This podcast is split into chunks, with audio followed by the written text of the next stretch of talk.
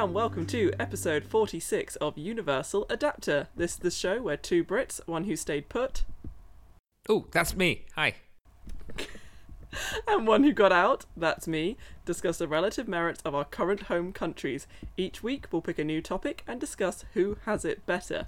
But this week, in a surprise curveball, we also have a Canadian who stayed put. That's me. Hooray.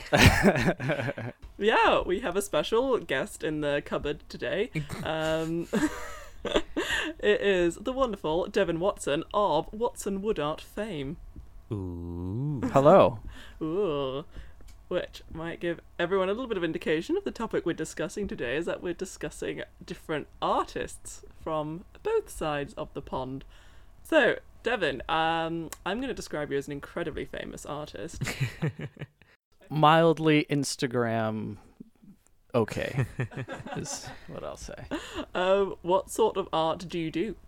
Uh, I do wood burning, or more fancily known as pyrography. I take old wood, sand it up, make it all smooth, and then burn pictures on it. Essentially, Now, when you say old wood, do you mean that you do you go and collect it yourself? Does that mean that it it doesn't come directly from a, a fresh living tree?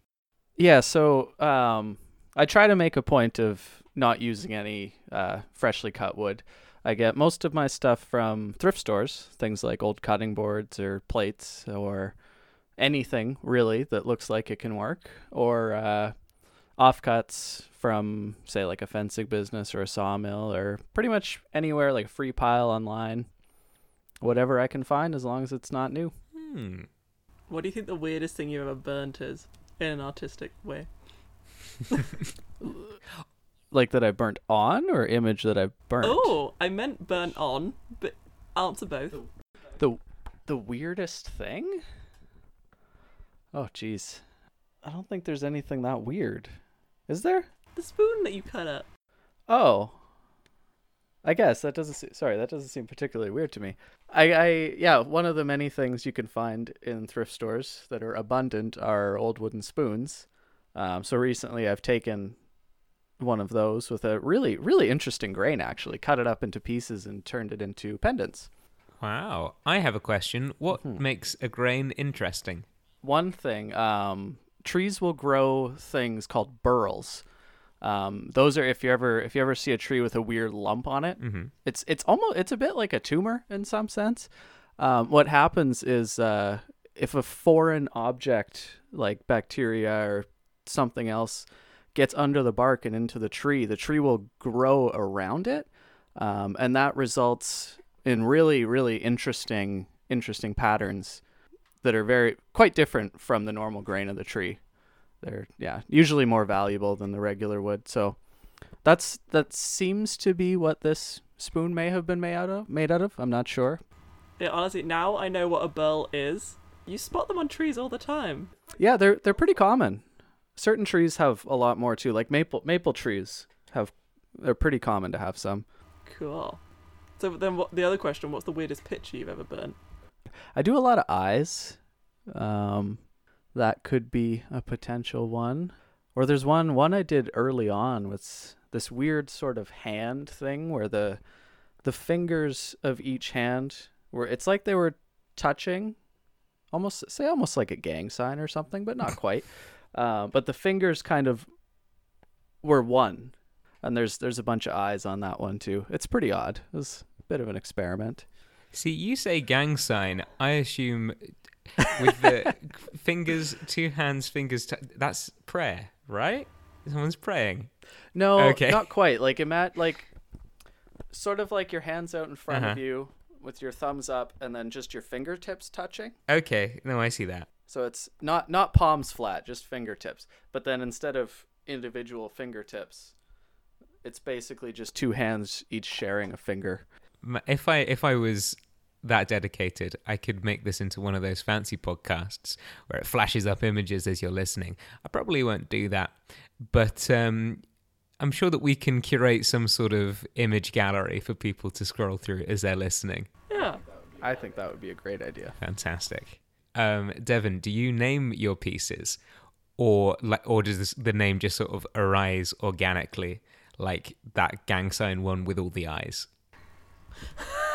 Uh, probably that one. Um, yeah, there, there's a reason I do art. It's because I'm not as good at words. I don't. think. Welcome to the show.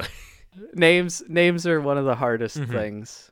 Um, some there's there's the occasional piece that it makes sense and I just know, but most of the time I don't know. It's just like it's it is what it is. Like just look at it. Why do you, you don't need a Fair name? enough. This one's a serious, more serious question. When you are, does the idea come first, or do you have to have like the right piece of wood to to burn certain things into it? It's it's a combination of both. Sometimes I'll have an idea and I'll look for a particular Mhm. piece of wood. That's one one thing that's interesting about, like I said, getting wood from uh, sources like thrift stores and offcuts and things is that sometimes you get really interesting pieces that I might never have thought to use, and then I'll I'll think of something that'll work well with them. Or another thing I really like doing, uh, I got a bunch of cedar wood that were was offcuts from fence Mhm. panels, and cedar has a really beautiful grain, and so I use that too. I try to use the grain as a part of the the art. So often, it, like it to me, it looks a lot like waves or something. So I've got a a lot of pieces where like a sailboat or fishing or something like that, where it looks like they say they're sailing sailing on the grain of the wood. Cool. That was actually my last question. That's fascinating, there. It is pretty cool. I can't deny it. I w- yeah, I'd never seen it before I met Devon, so it was quite cool to be introduced to it. Is there a big wood burning community? Um, online, yes. Uh huh. There's maybe one or two other people that I'm aware of that do it in Victoria. Yeah, it's not not the most common thing, but there's a, there's a surprising amount of people out there doing it. Cool. That's actually my last question. I keep on sneaking them in there, and I know Sarah that you have. I Oh. mean, we've got the rest of the episode to get to. Uh, that's fine. I was just. It's in, there are interesting questions. Please ask questions as they come to you. Um, we, yeah, we did have a few predetermined questions as well. um, so, boys, each of you have hopefully bought me a piece of art that you think best represents your home country. Um, so yeah, I'd like you to tell me what you bought and why you think it represents the UK or Canada. So, Devon, as our guest, would you want? Do you want to go first, or do you want to go second? I can go first. I am imagining in this s- theatre of the mind that we've created that Sarah, you're sitting on some kind of big chair, just like step forward and bring me your art. Bring me your offerings and I will judge them. It's like Christmas at my house. Okay, so you're, not only are you sitting on a big chair, you've also got a paper crown on your head. Okay, so I had I had a struggle picking a specific piece, um, but there's an artist named Robert Bateman who, to me, seems to be one of the best represented re- representatives of Canada art wise. Um, he's probably one of the most well known artists in Canada, despite not actually being featured in any of the major Canadian galleries. But there's a pretty interesting reason for that. And that's because part of the reason he's so well known is because he actually mass produced prints of his work, which I guess is something that the sort of high art world frowns on. They see it as devaluing the art. But yeah, so he does primarily wildlife and nature paintings. Um, absolutely beautiful, very realistic, yeah, paintings of a lot of Canadian wildlife, but also lots of wildlife around the world. Um, and you'll you'll see them everywhere. Like once I once I found out who he was, I noticed. Oh, I, I think I think I saw it at like my aunt's house, and my grandparents' house, and the dentist office, and they're they're very common. And I think just because of that, the accessibility and how well Canada has absolutely beautiful nature and wildlife, and he just represents it really well. So I thought that was very fitting. Cool. I I've done a little bit of a Google, and you say that they're super realistic. Some of them look like photos. Mm-hmm. Yeah, it's very bizarre because there's the Robert Bateman Center actually in downtown Victoria, and I have been there. And it, yeah, at first it looks like you're walking into yeah a photo gallery, and then as you get closer and closer and closer, you're like, hang on a minute, and then they're actually like they're like They're incredible paintings. They're so good. Wow. Also, mooses seem to feature quite heavily as well, yeah, there's a few of those. which which gains gains him some Canadian points. I feel. yeah. Oh, always. They're bonus Yeah. points if you can include a moose. That's the rule of this show, I think. so, was there a particular one that you're going to gift me? Oh. Uh, like like I said, it was it was tough to choose. Um, but one that I did think was interesting is he did he did sort of a uh, in the in the gallery at least it's a protest corner where he's got some uh, art with a bit more of a I don't know what you'd say an activist bent to it I guess Mm-hmm. Yeah. there's lots of lots of controversy, especially in uh, British Columbia, over logging. It's one of our main industries, but also we have a lot of uh, old growth forest that has been clear cut in the past. So one piece of his, it's actually got four four different sections to it. At the top, there's a fallen totem pole um, covered in moss and things. In the middle, there's a, a native man standing with his arms crossed, with the forest behind him.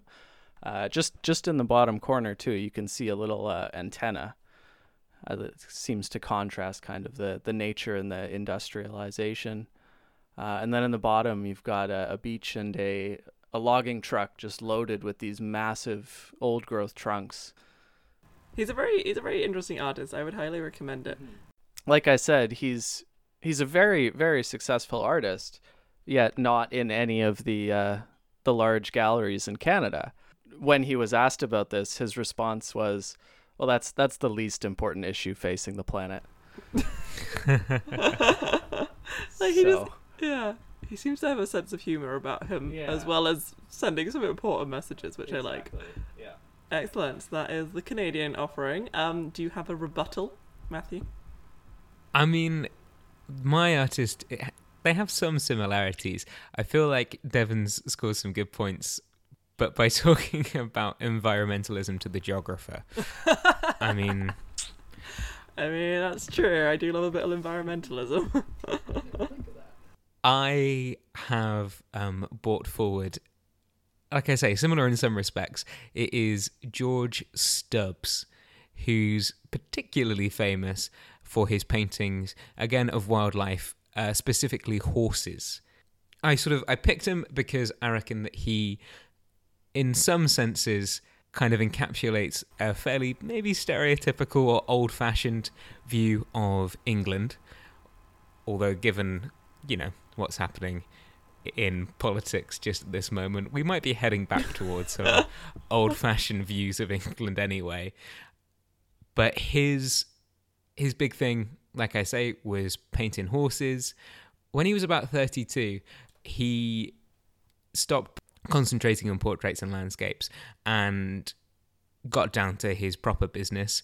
He wandered off to Yorkshire and spent a year and a half looking at horses, dissecting horses, you know, getting the full horse experience. dissecting horses, like literally dissecting horses. Y- yes. Oh, in the same way that Leonardo da Vinci, not to say like to put them on the same level, but that Leonardo da Vinci, you know, looked at corpses, cut people open to see how they worked inside so that he could draw them better. But the long and short of it was, I mean, you may question his method, but he got really good at drawing horses in that year and a half, so that essentially the upper classes all turned around and they were like, I love my horse more than I love, I don't know, my family and other people. Please, please, please draw my horse. And so he became very famous very quickly and quite rich quite quickly for kind of catering to the tastes of these upper class, mainly gentlemen. And his paintings show up all over the place. And his most famous one is called Whistlejacket, which is like blank background, just the horse, just what you're there to see. it's a very posy horse. It's a very posy horse. It's like it does make me think of like this. This is the original like fur babies fad. yeah, it's it's the like, I love it so much. Take a picture. it's the 18th century equivalent of essentially yeah making an Instagram for your dog. It's like a classier way of doing it. I like it a lot.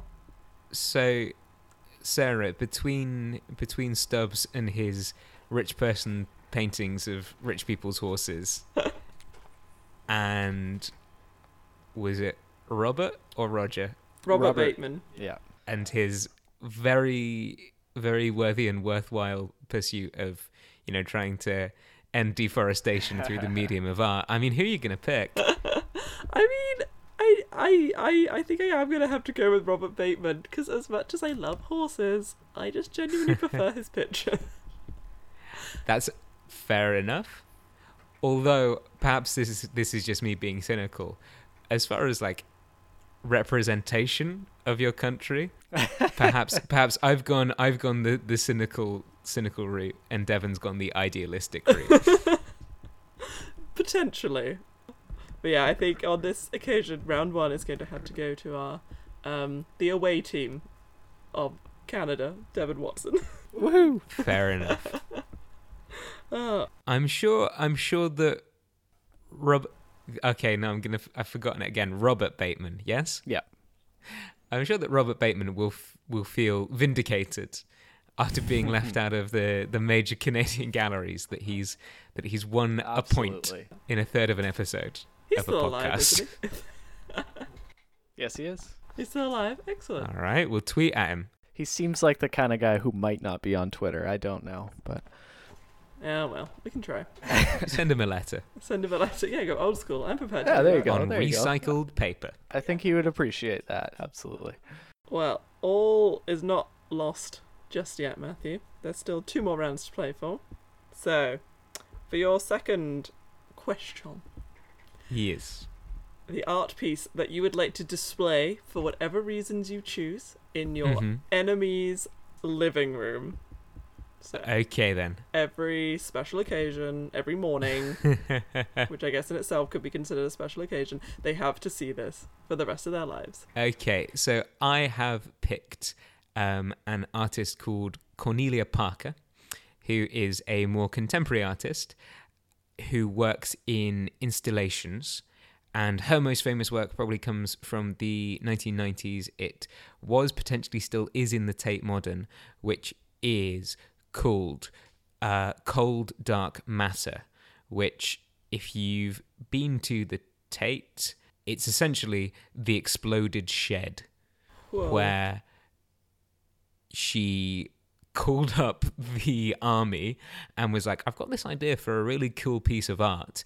She put a bunch of things in the shed, got them to come over, blow it up, and then went around, gathered all of the different uh, things that were inside the shed and all the pieces of the shed, and then hung it suspended from the ceiling with a single light bulb in the middle so that when the light switched on, you kind of see the shed frozen in time at the moment of the explosion with all these shadows up against the wall, and it is very impressive. But Wow. if it were in your living room, it would also get in the way. Like if you have people around to to entertain, it might be. It, it's the sort of thing where it's like fun. It's like a talking point. Maybe the first time they come over, or for the first hour. But then, you know, if you want to watch a film, you know, there's just this- you can't turn all the lights off because then you ruin the art. If you wanted to play Twister, that's a whole other set of variables to deal with. Yeah, that becomes a very different game. It's dangerous. Yeah. Exactly. Have you seen it in person? I have, yes. Oh. Is there like see in my head I'm imagining like trowels and things just floating in it. Are there like tools in this shed when it got blown up? Yeah, so it's essentially the shed was a constructed shed. I mean, all sheds are constructed when you think about it. There aren't really many naturally occurring sheds. but rather than. Uh, I, I read an interview with her, and she said rather than kind of picking somebody's actual shed, um, she went out and, you know, picked the wood and then filled it with a bunch of things which she owned or which she had bought from thrift thrift shops, like antique shops, uh, car boot sales, that sort of thing.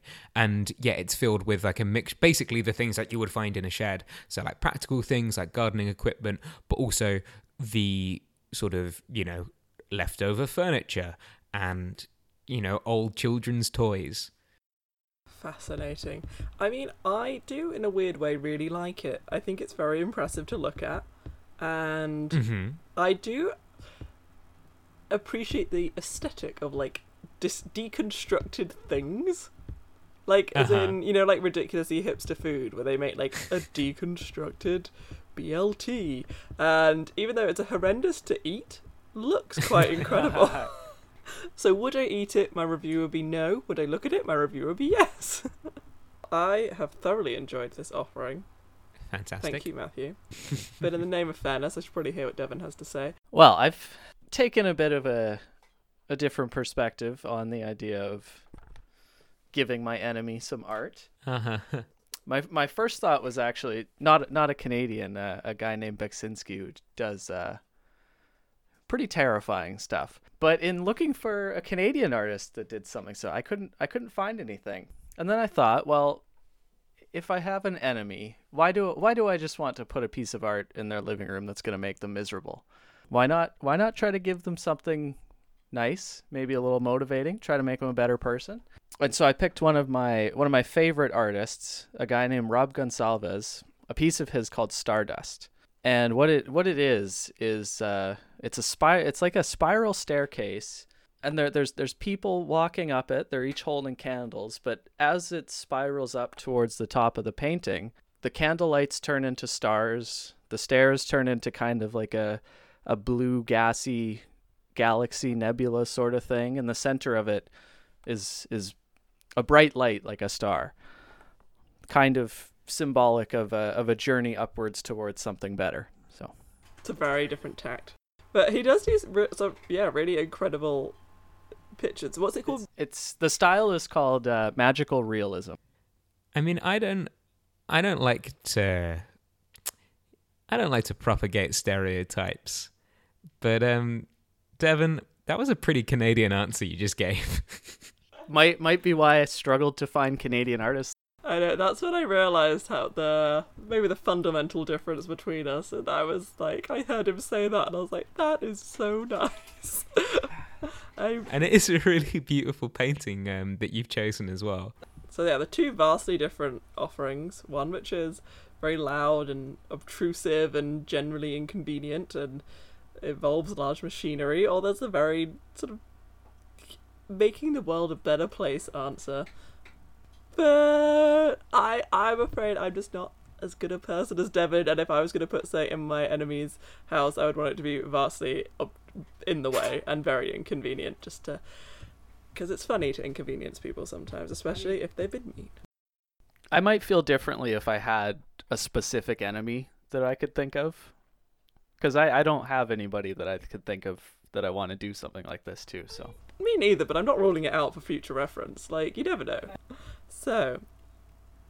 Oh, Is it t- time for a break? yes, I think it's time for a wee pause where you can f- get out your mobile device and do some admin.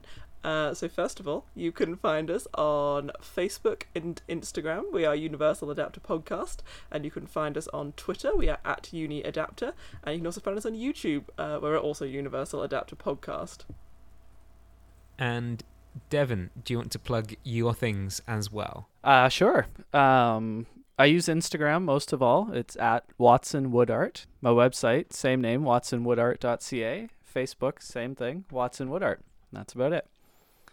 Cool. And you can also send us an email to universaladapterpodcast at gmail.com. Fabulous. So, for our final round, neck and neck, we have which piece of art would you like to have hung in your own living room? So, any preferences on who goes first? I mean, we could continue with the pattern and have Devon take the lead on this one. Sure. I've picked. Uh, there's a group of artists actually based on Vancouver Island, just up north, in a place called Cumberland. They're called the Wood Vibe Tribe. Pretty much everything they do is amazing, but I've picked one piece called "Rising from the Ashes," and it's an image of a phoenix. But what's really really cool about what they do, they create these out of just a bunch of individual pieces of wood and they don't use any stains or dyes or paint or anything like that. It's all natural colors of the wood put together in very intricate and absolutely amazing designs. The the guy that does this one that I'm thinking of is Andy Woodsmith. I feel like his last name might be a pseudonym, but So it's like a like a wooden mosaic.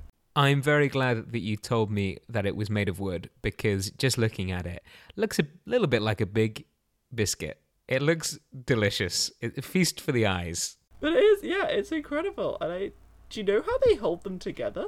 I think there's a backing that they're all attached to. I'm not I'm not sure if they're glued or screwed or I'm I'm I would guess glued.